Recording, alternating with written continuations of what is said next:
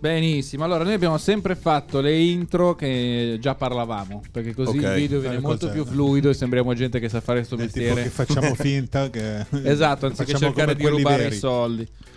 Cronometro partito, allora possiamo partire, direi. E benvenuti a questa nuova puntata di Malnat, il podcast mio, che sono Edoardo Conforto, e invece questo vecchio di merda che abbiamo davanti a noi è Giorgio. Tra poco muoio. Potrebbe essere l'ultima puntata in cui c'è Giorgio, come ogni puntata, visto la tua età tremenda. E abbiamo oggi ospite in esclusiva Nitro, il cantante che piace ai giovani. Il cantante che piace ai più giovani. Nitro, nome d'arte di? Nicola. Nicola, bella Nicola, allora. Ti chiamiamo come più preferisci. Va come bene, va benissimo Nicola, siamo tra amici. Come non ti chiama tua madre. E come al solito abbiamo le nostre birrette, i nostri vinelli bianchi. Prego, parti tu con la sponsorizzazione del tuo vinello bianco. Cari vinificatori, questa bottiglia di vino qua, sappiate che tra i nostri ascoltatori troverete dei beoni e gente disposta a spendere dei soldi nel vostro prodotto. Ok, e questo era il nostro appello a tutti quanti gli alcolizzati. Dicevamo, Malnat, che il nostro podcast, lo ripetiamo sempre, è una parola milanese. Il nome vuol dire persone poco propense al lavoro, che dei nati male, che cercano di scamparsela facendo cose che producano denaro senza produrre fatica. Dei perdigiorno. Esattamente. Ed è in questo che noi ci ravvediamo. E abbiamo qua il tuo ospite che tu hai portato, Giorgio. L'ho quindi portato io. È la tua responsabilità. Sono massimo esperto di questa cosa. Tutto ciò che accade oggi. Assolutamente. Tra l'altro, piccola chicca. Voi vi siete conosciuti perché tu, Nitro, hai visto lui, Giorgio, esibirsi, non il contrario. Giusto? Assolutamente sì. Ok, raccontateci. La cosa è bella perché poi quando sono arrivato... Uh-huh.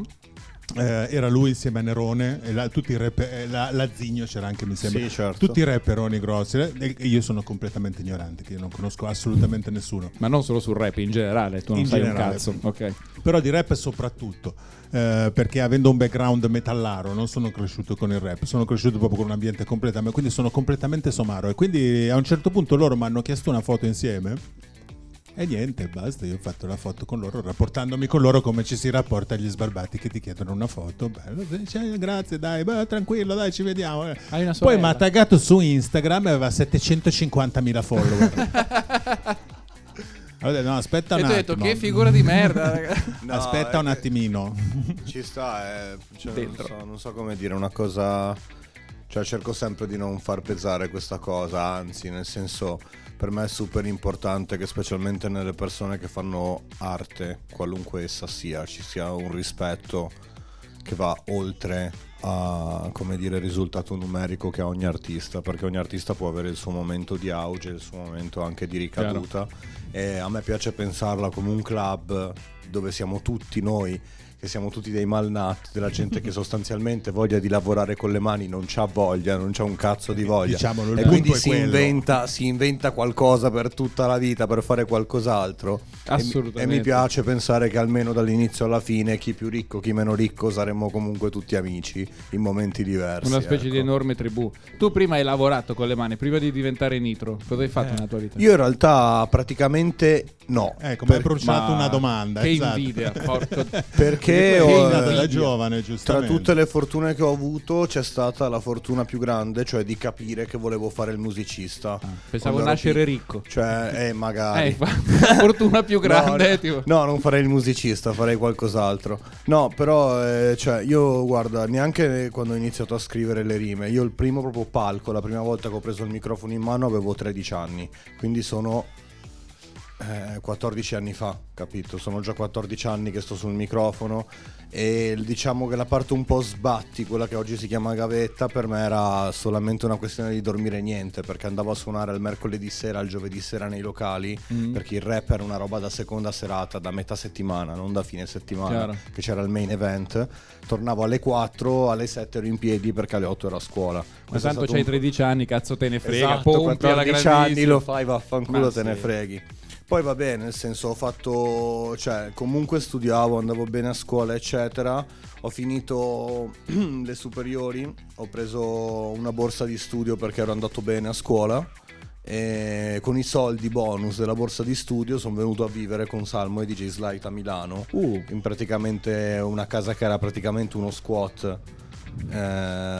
e non avevamo niente. Io, guarda, ti dico, è proprio stato il momento più rockstar della mia vita. Quanti anni avevate? Io avevo 19 anni. Dopo liceo, sono arrivato a Milano che avevo 19 anni, avevo questa camera che faceva schifo al cazzo. Cioè, hai presente quando guardi tipo i documentari degli artisti punk? Noi quella roba lì l'abbiamo un po' vissuta, cioè proprio la merda, l'erciume, no? Beh, ma non so chi a 19 anni aveva una camera decente. Io a 19 anni abitavo coi miei e facevo lo spacciatore. Che bello. Anche io. Spero che mia madre non guardi mai questo podcast, ma anche io. Assolutamente, anche io. E quindi cioè, tutto non è iniziato da solo, è iniziata in tre.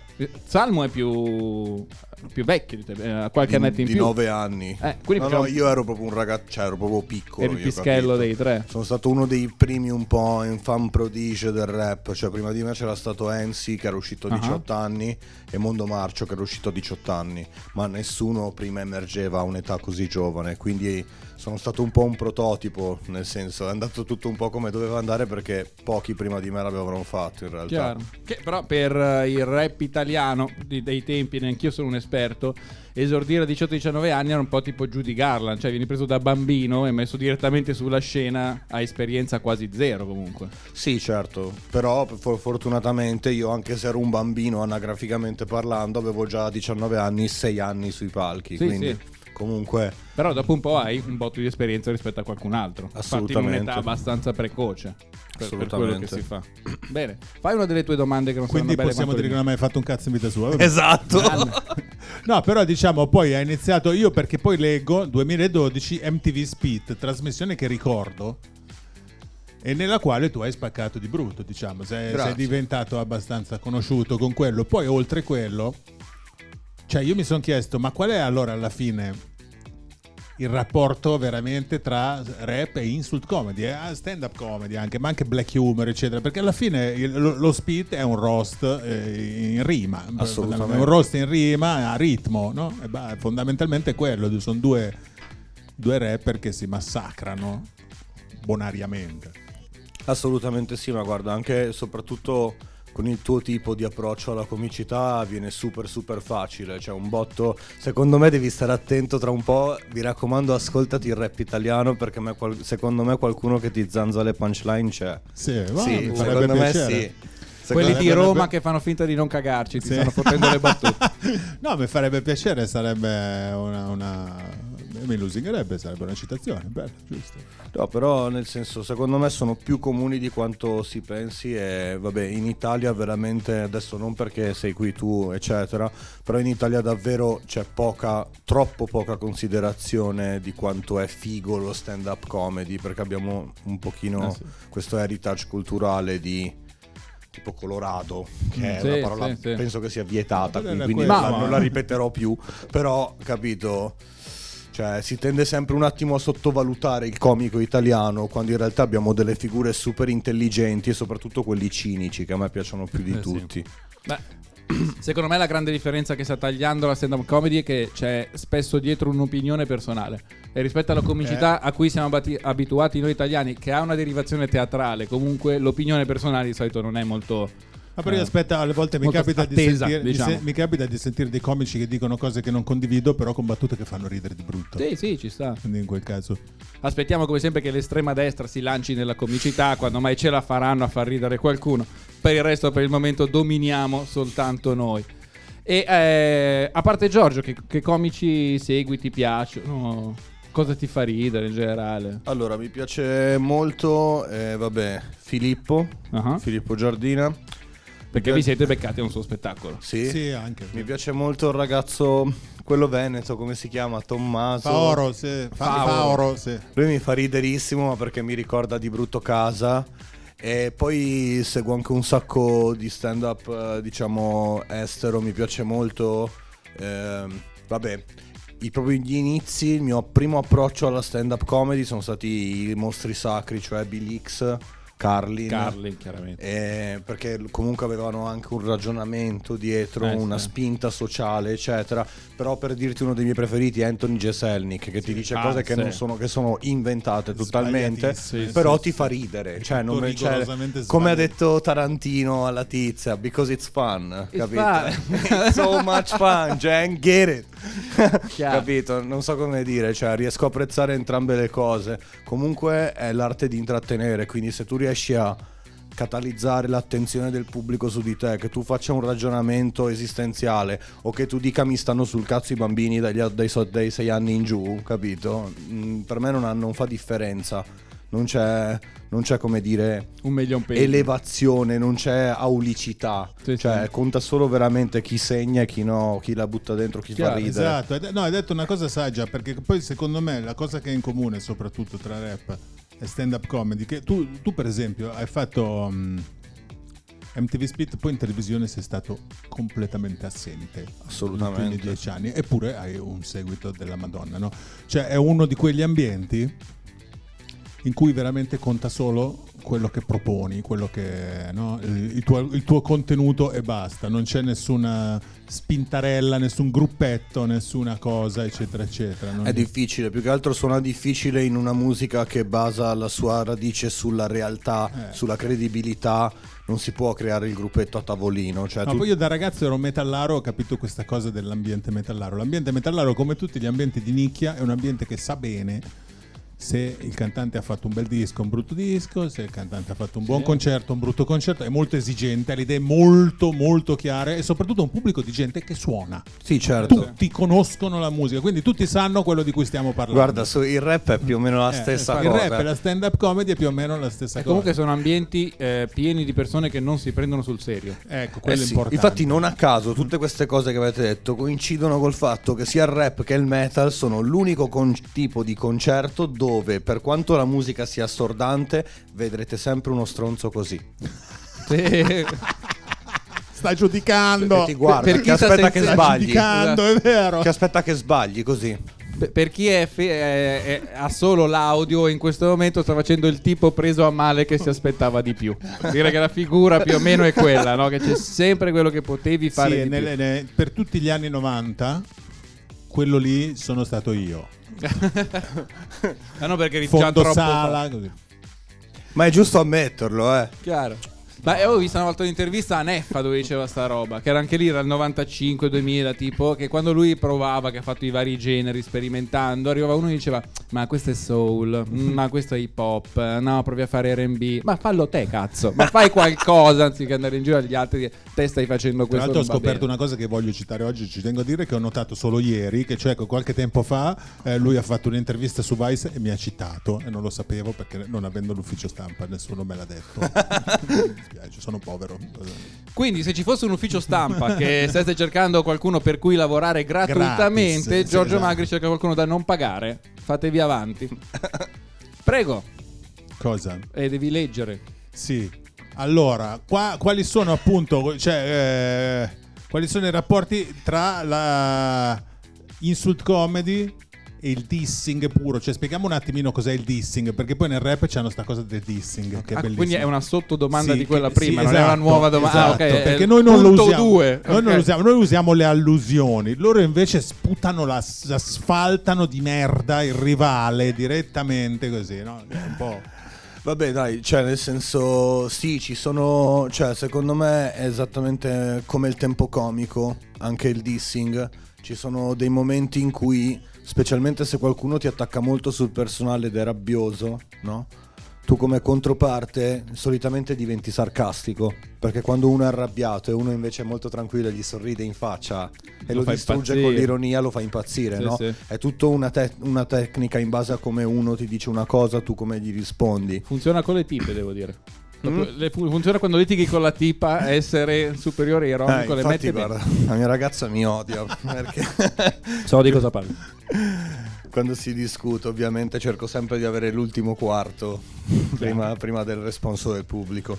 No, però ci sono almeno io ho avuto l'occasione l'anno scorso ormai di lavorare a con Filippo Giardina ha praticamente... Sì, hai fatto il workshop tu? Una specie di workshop, e praticamente mi ha insegnato un attimo a scrivere un mini monologo comico. Mm-hmm.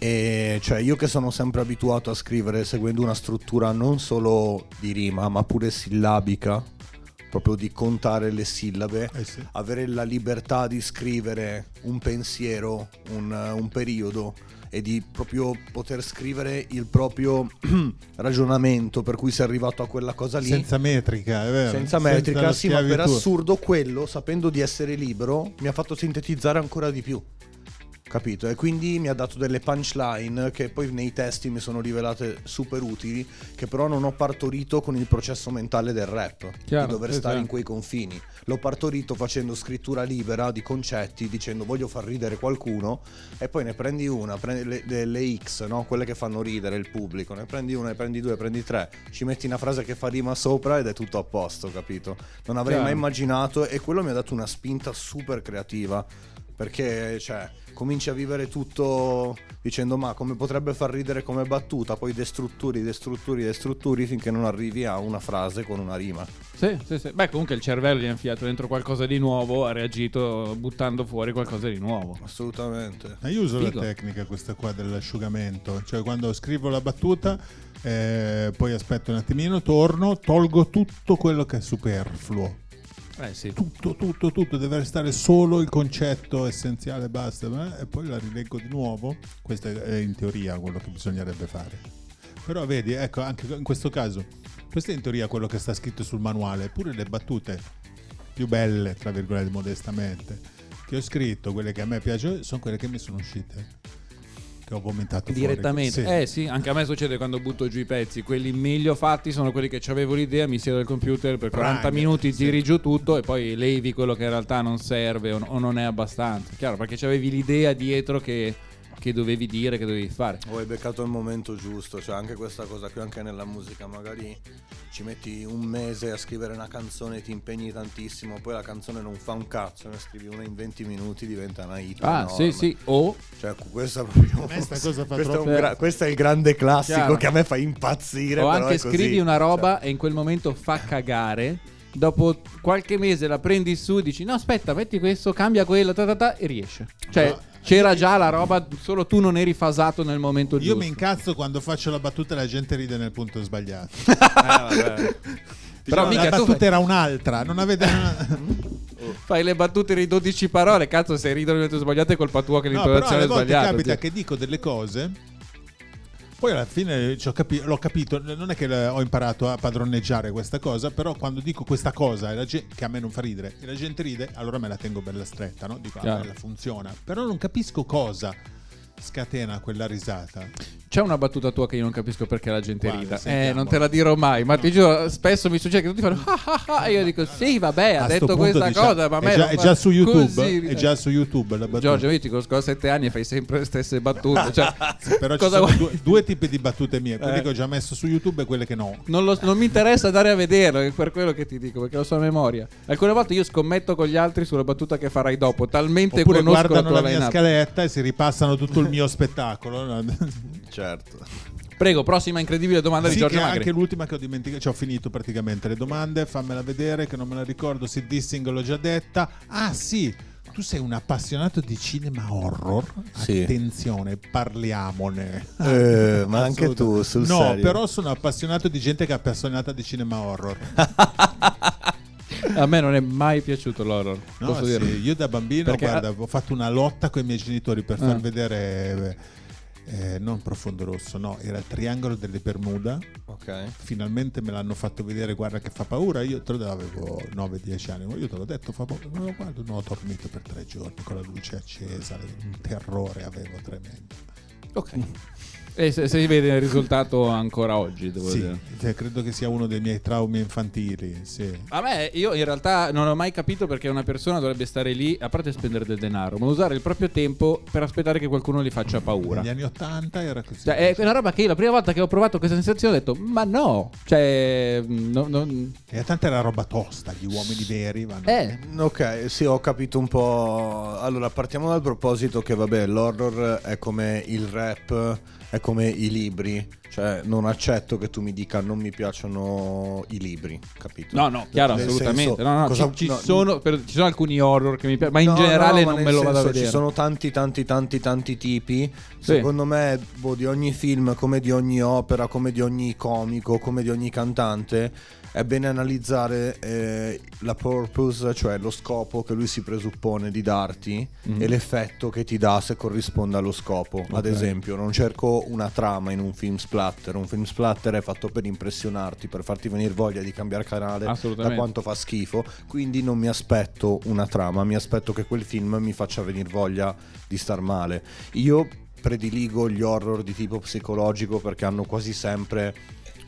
come dire, una ragione che in realtà, cioè, per quanto ci sia romanzata la storia, le ragioni dietro a quel fatto traumatico sono sempre reali, sono sempre patologie mentali, chiaro, sono sempre comunque cose che in realtà sono nostre ansie, certo, nostre, tutti quanti avremo poi nella società, cose che esistono. Quindi sono cose che esistono in realtà, no? Anche se noi le abbiamo romanzate e mostrificate.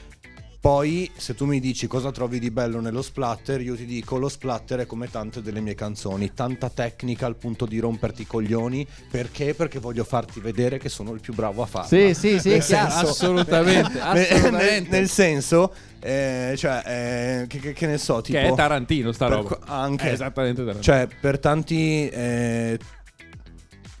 per molto del cinema l'horror è stato molta avanguardia, perché che ne so, perché comunque per spaventare devi prima stupire. Con poco poi lo facevano, per stupire ci sono sottoproduzioni quelle, quindi con poco devi riuscire a spaventare. Però, quindi che ne so, lo scioglimento, tipo lo scioglimento artificiale nei corpi come se fosse acido, cioè assumevano chimici per fare queste cose, e loro hanno scoperto i metodi per farlo con i budget più bassi, perché avevano budget ovviamente super irrisori. La gran parte dell'horror, soprattutto splatter, è indipendente. Peter Jackson, il regista del Signore degli Anelli, lui ha iniziato facendo splatter, anzi lui ha dato proprio ha fatto il film che ha dato il nome al genere, che si chiama Splatters. Splatter, sì, chiaro. Capito. È un classicone Splatter. Classicone. Hai voglia. Non lo conosco. Eccolo, quei mostri che si mangiano qualsiasi cosa. L'ho visto. Sì, tipo col tagliaerba. Io mi ricordo che si mangia veramente qualsiasi cosa gli capiti davanti. Avevo visto al Leoncavallo quello del tipo che mangia e poi esplode. Come si chiama? Ma quello del film di Monty Python? No, c'era questo tipo al ristorante che mangiava come un maiale e poi a un certo punto esplode. È un pezzo dei film di Monty Python, nel senso della vita, quando gli dà la mentina. No, era un altro. Ah, ok, vabbè. Sono due film. Allora, per chi ci state seguendo, se volesse dirci quale film il cervello di Giorgio Magri non riesce a dirci, ma tipo L'Esorcista è tecnicamente horror? Sì. Beh, direi assolutamente sì. Ok. Cioè, nel senso, comunque jump scares ce ne sono nel film. Okay. Di notte non ti fa dormire. No, ho capito. Cioè, se era, visto che è considerato un film bello, se fosse più considerato un film di buona regia e tutto quanto, che parla di un argomento che può essere horror, o se è un horror. Vedi, è proprio questo il problema, che quando parli di horror intendi quasi sempre una sottocategoria di cose non di qualità. In realtà è, cioè, che ne so, anche oddio, Get Out, Scappa, è un film che di horror tecnicamente non ha niente, è un thriller perché c'è solo una componente pseudo soprannaturale. Okay. Però, capito, non è sto granché, eppure è considerato horror perché tiene sempre comunque la tensione alta, gioca molto sulla tensione e sui tempi, anche per spaventarti o per prenderti in contropiede. Ok.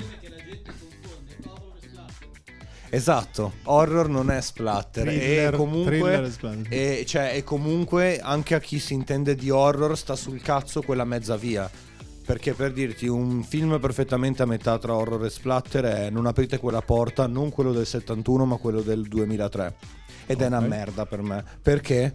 Perché lo spirito figo del primo film, di quello del 71, era che era crudo. Tu vedi una persona che prende una martellata in testa e non sembra una cosa esagerata, sembra una persona che prende una martellata in testa. È quello che fa paura, che sembra di vedere un video reale, è quello che ti suscita angoscia. Addirittura, e questo torniamo nell'ambito tecnico, era un film super figo a livello di tecnica perché era uno dei primi horror registrato completamente di giorno. Far paura solo di giorno è molto più facile di notte, chiaramente, cazzo, è uno sbatti, no? Però questi sono dettagli che vanno appunto oltre alla trama del film. È appunto che secondo me quando guardi un horror non stai guardando solo la trama, stai guardando anche queste altre cose, capito? Allora ti dirò, rilancio, visto che mentre tu parlavi il cervello mi si è acceso, forse la cosa più bella di horror che posso aver visto è stato l'episodio di Black Mirror. È presente? Sì, in cui la tipa, quella che aveva ucciso la bambina del bosco, si risveglia e fa parte di questo parco giochi con tutti quanti che la riprendono col cellulare, il tipo. Quello è stata una delle cose secondo me più orrorifiche che io abbia mai visto, perché c'è l'annullamento di qualunque altra persona, il non sapere cosa cazzo ti sta succedendo per ore e ore, il mondo che cambia, il loop ineluttabile, esatto, che poi tu non ti ricordi e quindi non capisci mai. E poi è questo continuo cambiamento, la tua giornata essendo una fuga continua, non sai mai a cosa aggrapparti, tutto deve continuamente cambiare, poi boom, ti spegni, rinizi e tutto è da capo di nuovo questo sbattimento qua. Sì, e secondo anche, me anche senza elementi comunque horror, questa roba è terrorizzante comunque, no? Sì, perché poi la proietti su tutta la vita che ti rimane da vivere, tutti i giorni così, e dici peso, raga. Figo. La sito si fa peso. Black Mirror è figo. Sì, molto. E quindi, Giorgio, hai finito le tue domande? Sì, no, ce n'avevo ancora una, perché oggi ho sentito il pezzo Rap Shit e sono molto ignorante, lo sentivo per la prima volta e ho pensato, minchia, ma quanto lavoro c'è dietro queste metriche così intricate. Allora mi sono chiesto, ma qual è la genesi, come nasce, da cosa si parte, come si parte, almeno la mia metodologia. Consiglio a tutti di guardare Rap Shit. Si parte dal gibberish, che in inglese vuol sarebbe il farneticare. Sì, farneticare, bofonchiare. Parte una base, io mi comincio a sillabare cose a caso e sì, anche se suona ridicolo, poi quando riesci a incastrarci le sillabe, le cose hanno un senso logico, esatto. Sì, c'hanno un filo quello logico. Quello è la difficoltà, quello è il mio, forse la mia qualità, che io comunque sono molto stretto di metriche, le faccio abbastanza difficili, però cerco comunque di dirti qualcosa, non è che metto le parole a caso per farlo. Però quello che volevo sapere proprio tecnicamente, da come si parte, proprio come parti proprio dal freestyle così. Allora, secondo me quando quello poi lo segni, lo registri. La roba della tecnica inizia secondo me più con la struttura, con la scrittura, scusami, o tu sei un talento naturale e vedendo uno che lo fa, tipo freestyle, che ha già una tecnica avanzata, riesci a riprodurla senza sapere cosa stai facendo, ma lo stai facendo, che ce ne sono di casi di fenomeni così. L'ho visto succedere con le percussioni, questo, che lo vedi, fai lo rifai e dici Però ho capito, qua è anche un discorso di quando ti approcci a quella specialità, perché chi faceva freestyle 10 anni fa si approcciava in questa maniera pionieristica quasi, adesso invece i ragazzi nascono già con la tecnica 3000 perché per anni l'abbiamo studiata noi per loro e gliel'abbiamo messa lì, che c'è dietro, e loro ci sono nati in mezzo, capito? Comodo, è parte del gioco, è culo, chiaro, tu vedi è come la penicillina, prima non c'era, mo c'è, bella raga. Però il discorso è quello, tu vedi il risultato finale, ma neanche, è anche merito tuo se hai contribuito a questa cosa, nel senso. Sì, però non puoi accusare uno di essere nato dopo e quindi averci già la cosa, succede, è così. E vabbè, comunque almeno a me, proprio a me nel caso proprio mio personale, era che quando ho iniziato a scrivere i testi tipo a 13-14 anni, per ricordarmi, per capire, mi evidenziavo le rime, le rime con la stessa, tipo avevo 6 evidenziatori e ogni colore gli davo una rima diversa. Poi per divertirmi ho detto, minchia, ne voglio mettere di più, e poi quando ne mettevo tante che era pieno il foglio, adesso voglio girare tutto lo schema e renderlo imprevedibile, quindi alla fine è un cruciverba di suoni, capito? E ogni volta mi diverto perché ormai vedo le sillabe coi colori diversi e quindi le voglio scambiare, fare le cose.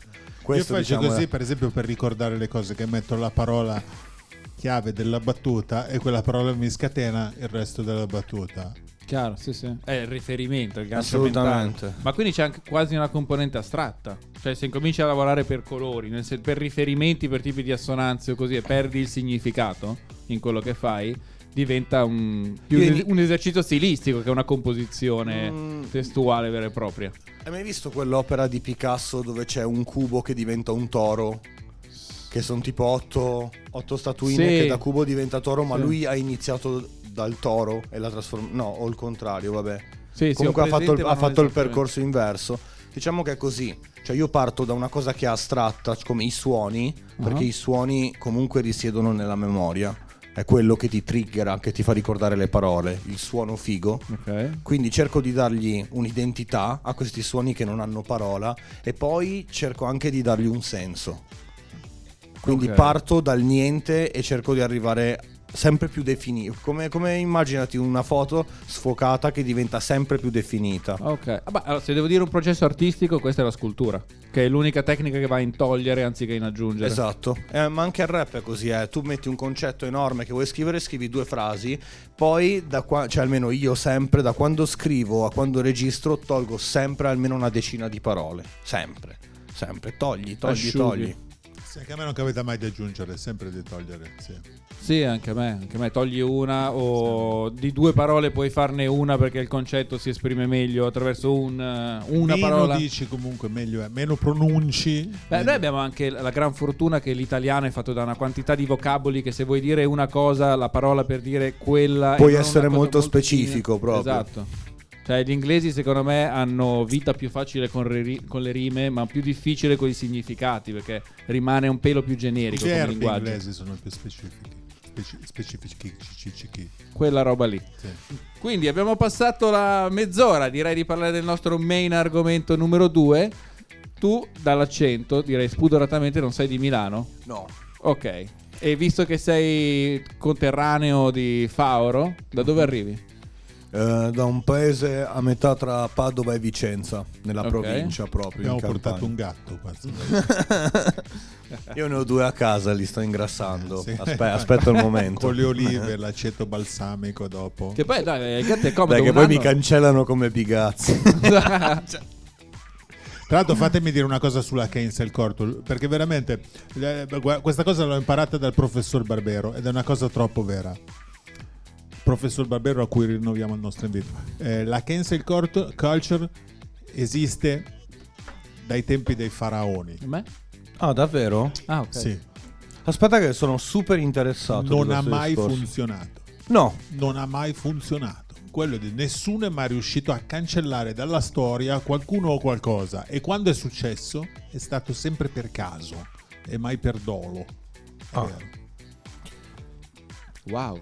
È importante che si sappia. Assolutamente, anche perché penso la mia massima da vecchio bastardo, ecco. Ma guarda, sono super d'accordo e ti do un altro stimolo con questa frase che stavo pensando appunto di scrivere, che è: come si può chiamare cultura se cancella? La cultura è proprio il senso opposto, esatto. Non il cancellare, il creare, lo scrivere, semmai sbagliare e correggere, ma non cancellare. Anzi, cioè, se nei cartoni animati degli anni 40, se negli cartoni animati degli anni 40 c'erano degli stereotipi razzisti, io voglio che si sappia, voglio vederlo, voglio che si sappia che all'epoca insomma, io l'altro giorno, adesso sembra un'assurdità, ma capisci tutto, cioè dal contesto, non so come dire, è più facile capire la storia se tu hai l'inquadratura di come pensava la gente al tempo in cui l'ha vissuta. Come pensava la gente. Io l'altro giorno guardavo delle cagate scritte durante il Risorgimento e sai questa retorica garibaldina, no, italici, e uno pensa,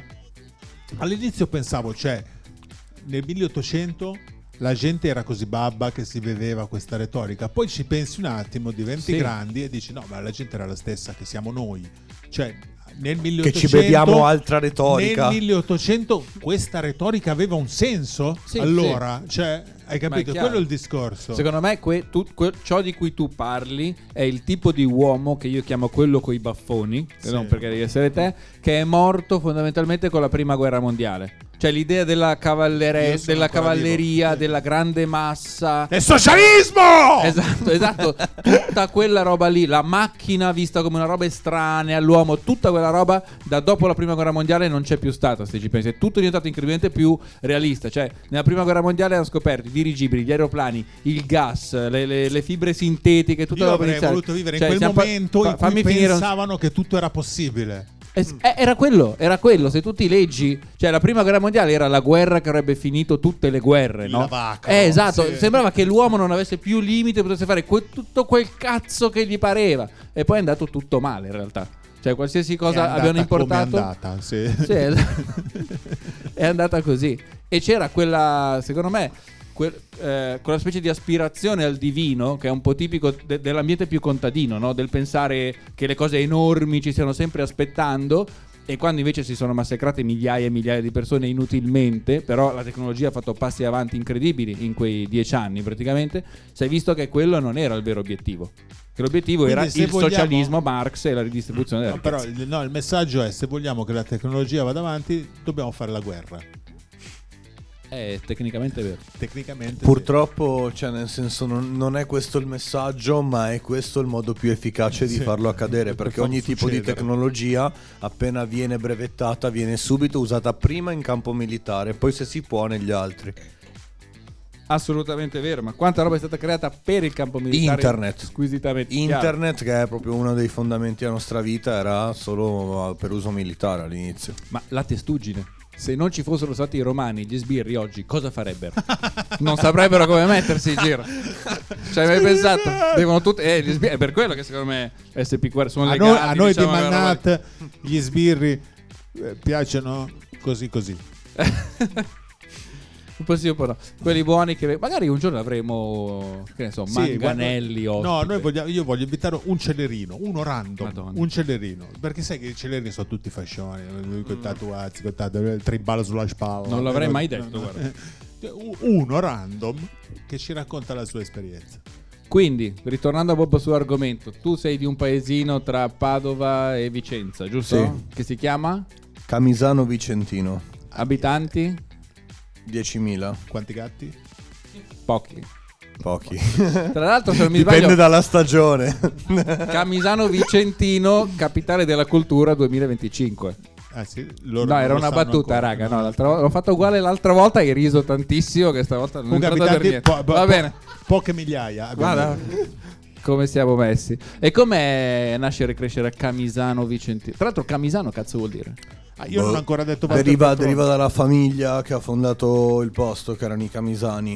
Ok. Probabilmente. Sei anche Quartogiaro? Sai, Quartogiaro era il quarto, sì, chiaro, lo so, di uno che si chiamava Ulgerio. Ma dai. Ma sì. A me mi erano sempre spacciata che quarto era sempre la numerazione che una volta aveva nei quartieri di Milano, e quello era il 4, no, quindi era il quarto. Borgo. No, antico borgo. Ah, ottimo. E allora, raga, rialzo, Busto Arsizio si chiama così da Arsitium, cioè arso, cioè bruciato, perché Busta l'hanno bruciata completamente 2 volte. E secondo me hanno fatto bene. Ma proprio al suolo. Ho lavorato per anni in un'azienda di Busto Arsizio che saluto, e devo dire che sì, hanno fatto bene. Okay. Visto che parliamo di roba tipo del 1400, già ai tempi. Busto Arsizio ancora lì, però.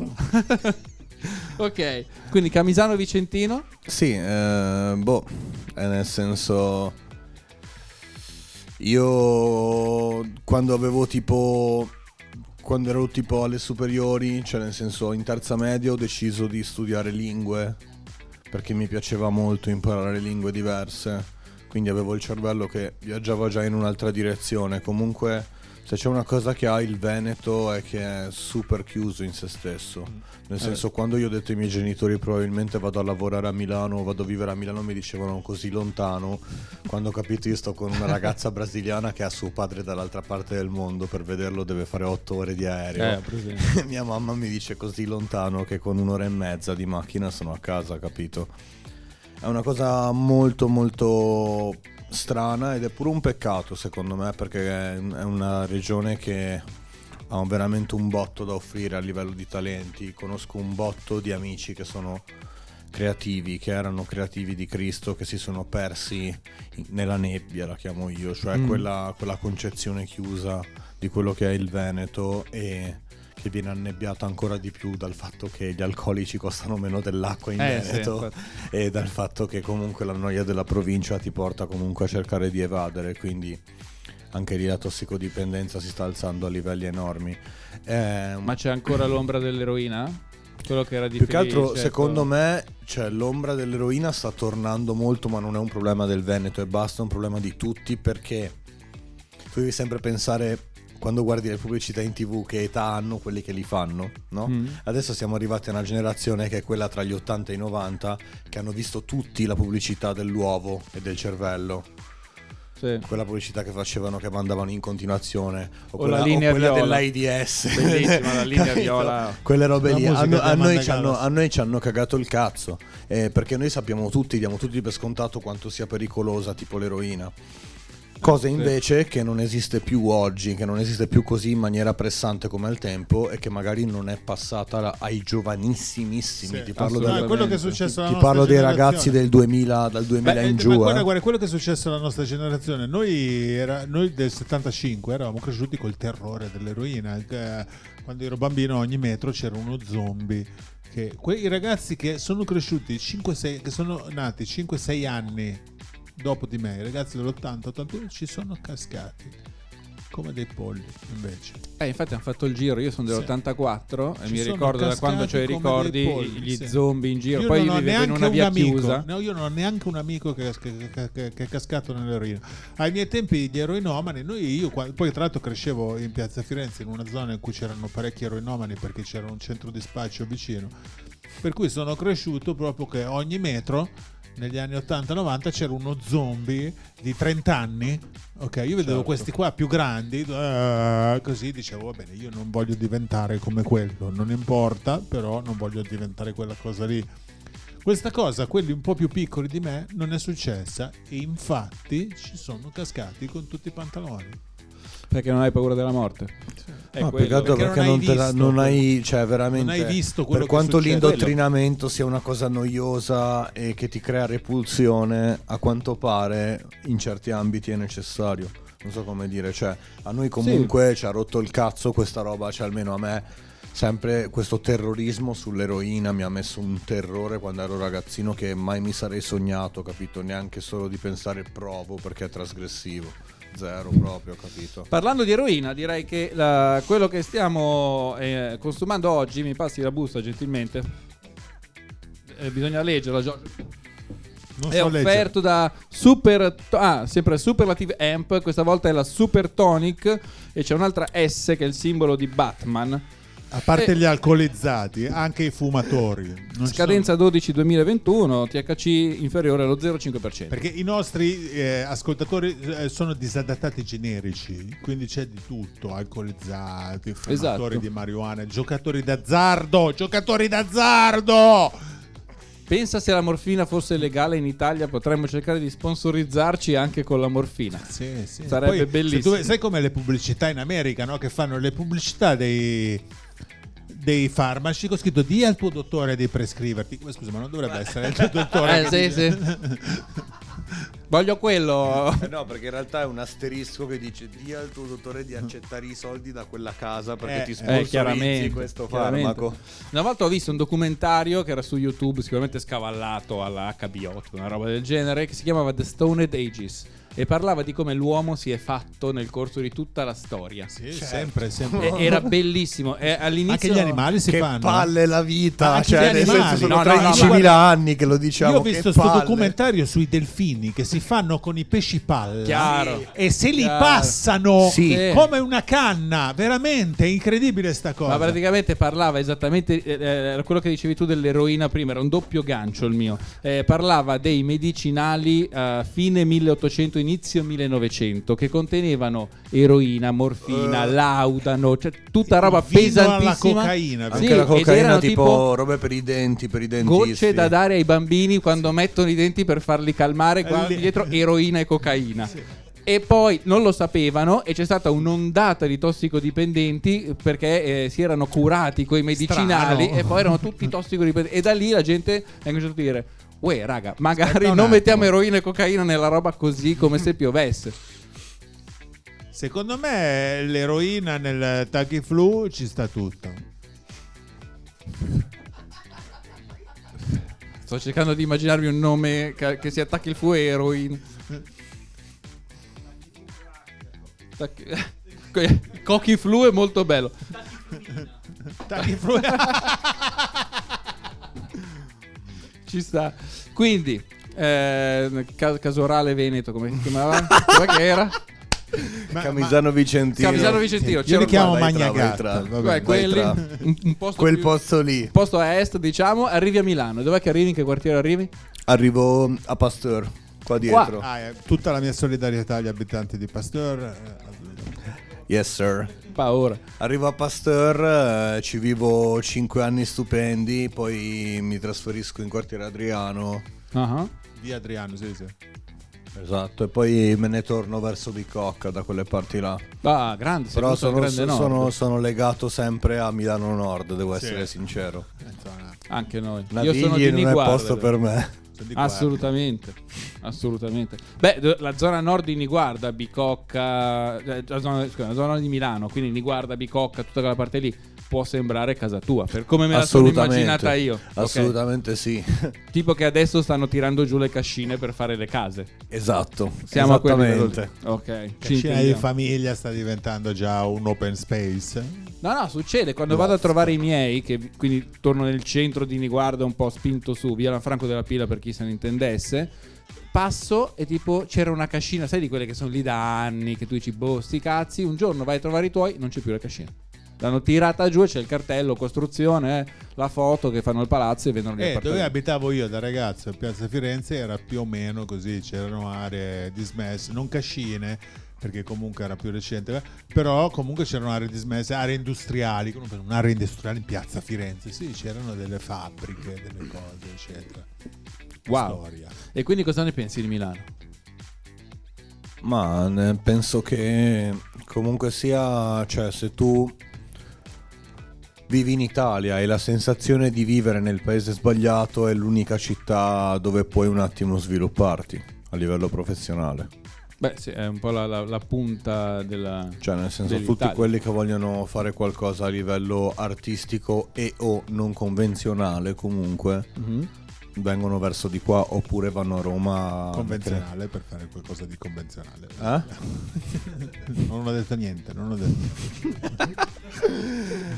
no, però ho capito, cioè, nel senso, ci sono certe cose fighissime di Milano, ci sono certe cose anche un po' alienanti di Milano, secondo me, comunque, che ne so, la frenesia di Milano, il fatto che la gente ti chiede "Oh, ciao, come stai?" "Bene, bene, tutto bene." Si risponde bene quando in realtà nessuno sta bene. E poi la seconda domanda dopo "come stai", che rispondi in maniera falsa, è "cosa stai facendo?" Come se quello che sto facendo definisse il cazzo che sono. Sì, chiaro. Capito? Sì, cioè, sì, a cui si risponde con una bugia come alla prima. Certo. "Oh, ma adesso sto curando il nuovo progetto di George Clooney, non hai capito? Un chiaro. Progetto indipendente." C'è un progetto. Adoro quelli che arrivano, ti dico "uè, ciao, startup, tutto bene?"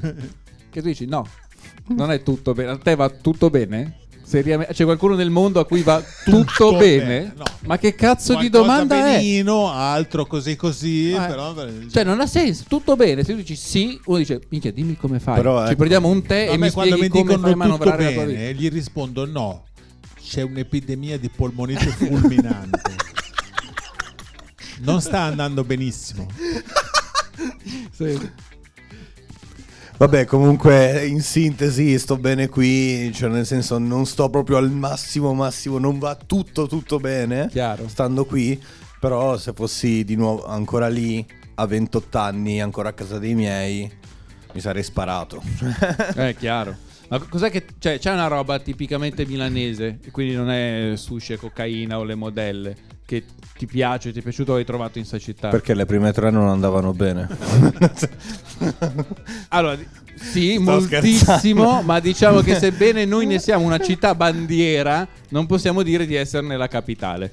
Ok. Perché già Londra, sushi, cocaina e modelle ci sta tantissimo. Certo, assolutamente. Quelle, roba più legata a una Milano che tu puoi conoscere più vera. Ma sicuramente no, il fermento, cioè proprio il fermento a livello artistico, nel senso che io, che sono un musicista, comunque conosco questo posto e ci vengono anche persone che non c'entrano minimamente con il mio campo, come Giorgio, come magari arriva un designer, come magari arriva uno scultore, come magari arriva un pittore. Io comunque ho l'occasione, nel giro di 2 chilometri da casa mia, di avere tutte queste personalità artistiche che comunque almeno secondo me, se ci dovesse essere un tipo di segregazione di persone, dovrebbe essere i creativi da tutto il resto del mondo. I creativi dovrebbero isolarsi e stare solo con i creativi, perché solo noi sappiamo ricaricarci tra di noi. Sì, è vero, però io sono abbastanza observation come comico, esatto, e tipo la cassiera al penny che fa una roba, io dico certo, ma ci scrivo 2 minuti. Su questo hai pienamente ragione, però ecco, osservare da lontano senza entrare, capito? Sì, però devi esserci, cioè devi vivere quel momento di vita e dire cazzo, c'è della roba. Però capito, proprio a livello di dialogo, di confronto, è proprio, secondo me, importante sapere di essere di fianco a tante persone che creano con te, un po' per sana competizione, perché se vedo un mio amico che scrive una cosa figa, voglio scriverla figa anche io, o comunque voglio stimolarmi, voglio essere all'altezza di essere nel gruppo di persone che mi sono scelto, capito? Sì, sì, ho capito, anche proprio filosoficamente. E Milano ti offre questo. Ti offre la comodità di se un giorno ti svegli dopo che ti sei ubriacato e dici cazzo, mi è venuto in mente questo format eccetera, nel giro di 2 giorni puoi chiamare tutte le persone che ti servono per fare quel format e casualità vivono già tutte qui. È vero, noi l'abbiamo sempre data per scontata questa cosa, è vero? Io ci sto pensando mentre adesso, capito, nel mio paese io ho dovuto fare, guarda, fa conto, l'esame di teoria penso di averlo dato della patente un giorno prima di fare i 18 anni, perché proprio, cioè, dovevi prendere la patente per andartene a fanculo da qualche parte, perché sennò non lavoravi, non facevi un cazzo. Sì, no, presentissimo, cioè, presentissimo. È uno sbatti la provincia, perché cioè, il motorino sono le ali della libertà. Quando vivi in un posto fuori, prima sei appiedato e quindi le statali ti uccidono di notte perché non puoi andarci a piedi. La bicicletta. Ma per me reale della libertà è stata la macchina del Papi, perché tutti mi cercavano perché avevo la macchina. È stato veramente un impact. Prima a me cagava nessuno. E poi cosa è successo? No, finché ho avuto la macchina tutto bene. No, però è bello perché prima non ti caga nessuno, poi c'è la macchina. No, aspetta un attimo. Possiamo andare fino a fuori Milano. Bello. Tiriamo in mezzo anche. La macchina. Va bene, Giorgio, concludi tu questa puntata. Mancano più o meno 4 minuti. Trova un argomento, qualcosa di cui parlare. No. Allora, aspetta, senza occhiali. Non mi ricordo un cazzo, però. Allora, il dissing l'abbiamo già detto. Il dissing l'abbiamo detto.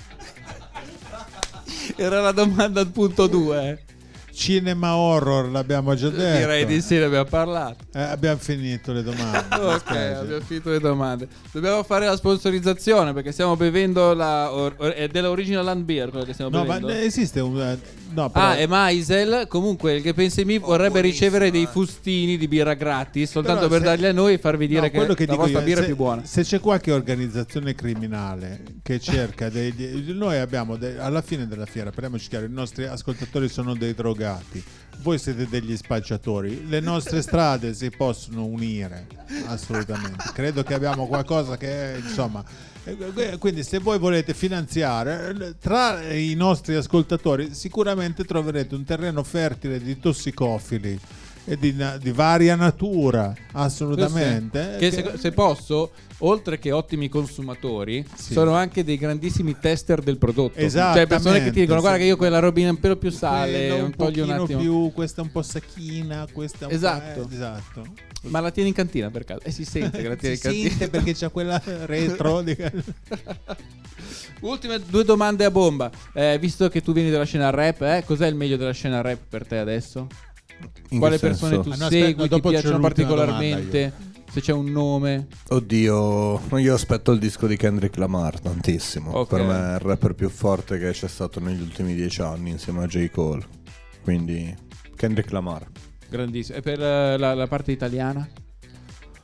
Oddio, è un campionato di cui faccio parte, non posso l'ultimo disco di Nitro. No, c'è Nitro che è molto bravo. Diciamo, facciamo la marchettona, Marco. C'è Nitro che è molto bravo. Di quelli che piacciono a Nitro, che mi ha detto che gli piacciono, ci sono Salmo, c'è Marrakesh, c'è Noiz Narcos, c'è un botto di gente forte. Ma è davvero, non so come dire, il rap è davvero così tanto una questione di momenti, del momento di uno, del momento dell'altro, che alla fine è bello sedersi da fuori e guardare nel quadro d'insieme e vedere chi ha fatto le cose negli anni, ma che comunque c'eravamo sempre tutti. Non so come dire, me la vivo molto alla Family io. Sì, sì, la scena in generale. Esatto. Magari tra 2 anni sarà il momento di Casorale Vicentino. Esatto. Sarà la nuova Milano-Roma. Casorale! Esatto, quella roba lì. Oh, l'ultima... Camisano. Camisano. Camisano, sai qual è il problema? Casorale! È che Camisano Vicentino mi sembra il cognome di un tipo, sai, tipo Salvatore Camisano, per cui non riesco ad associarlo. Dimmi? Basta. Casorale è più nordico. È quello il problema. Va bene, grazie per questa bellissima puntata, grazie mille Nino. No, grazie a voi, grazie fantastico a voi. Il cantante che piace ai giovani è venuto da noi, non dagli altri. Capito. Ricordiamo, tra l'altro, lui è anche Veltroni. Chiamato, no? Sì, no, è vero, perché non ho ancora menzionato Troni, il mio tormentone, certo, preferito, esatto, esatto. No. Voi non lo sapete, ma nella prossima puntata sarà ospite da noi in esclusiva assoluta per la prima volta su tutti gli schermi Walter Veltroni. Forse viene quella dopo. Forse quella dopo, adesso non so se questa o quella dopo. Adesso vediamo con calma. Quanto mi fai felice quando ti imbocco le cose e le fai. Fantastico. Superlative Amp, scriveteci, abbiamo la birra della Maisel, ma se ci invitate quella gratis è sicuramente molto più buona. Giorgio Magri che beveva un vino bianco che non ha mai detto il nome, Edoardo Conforto e Walter Veltroni. Walter Veltroni. Grande raga. Ciao, ci vediamo alla prossima. Walter Veltroni.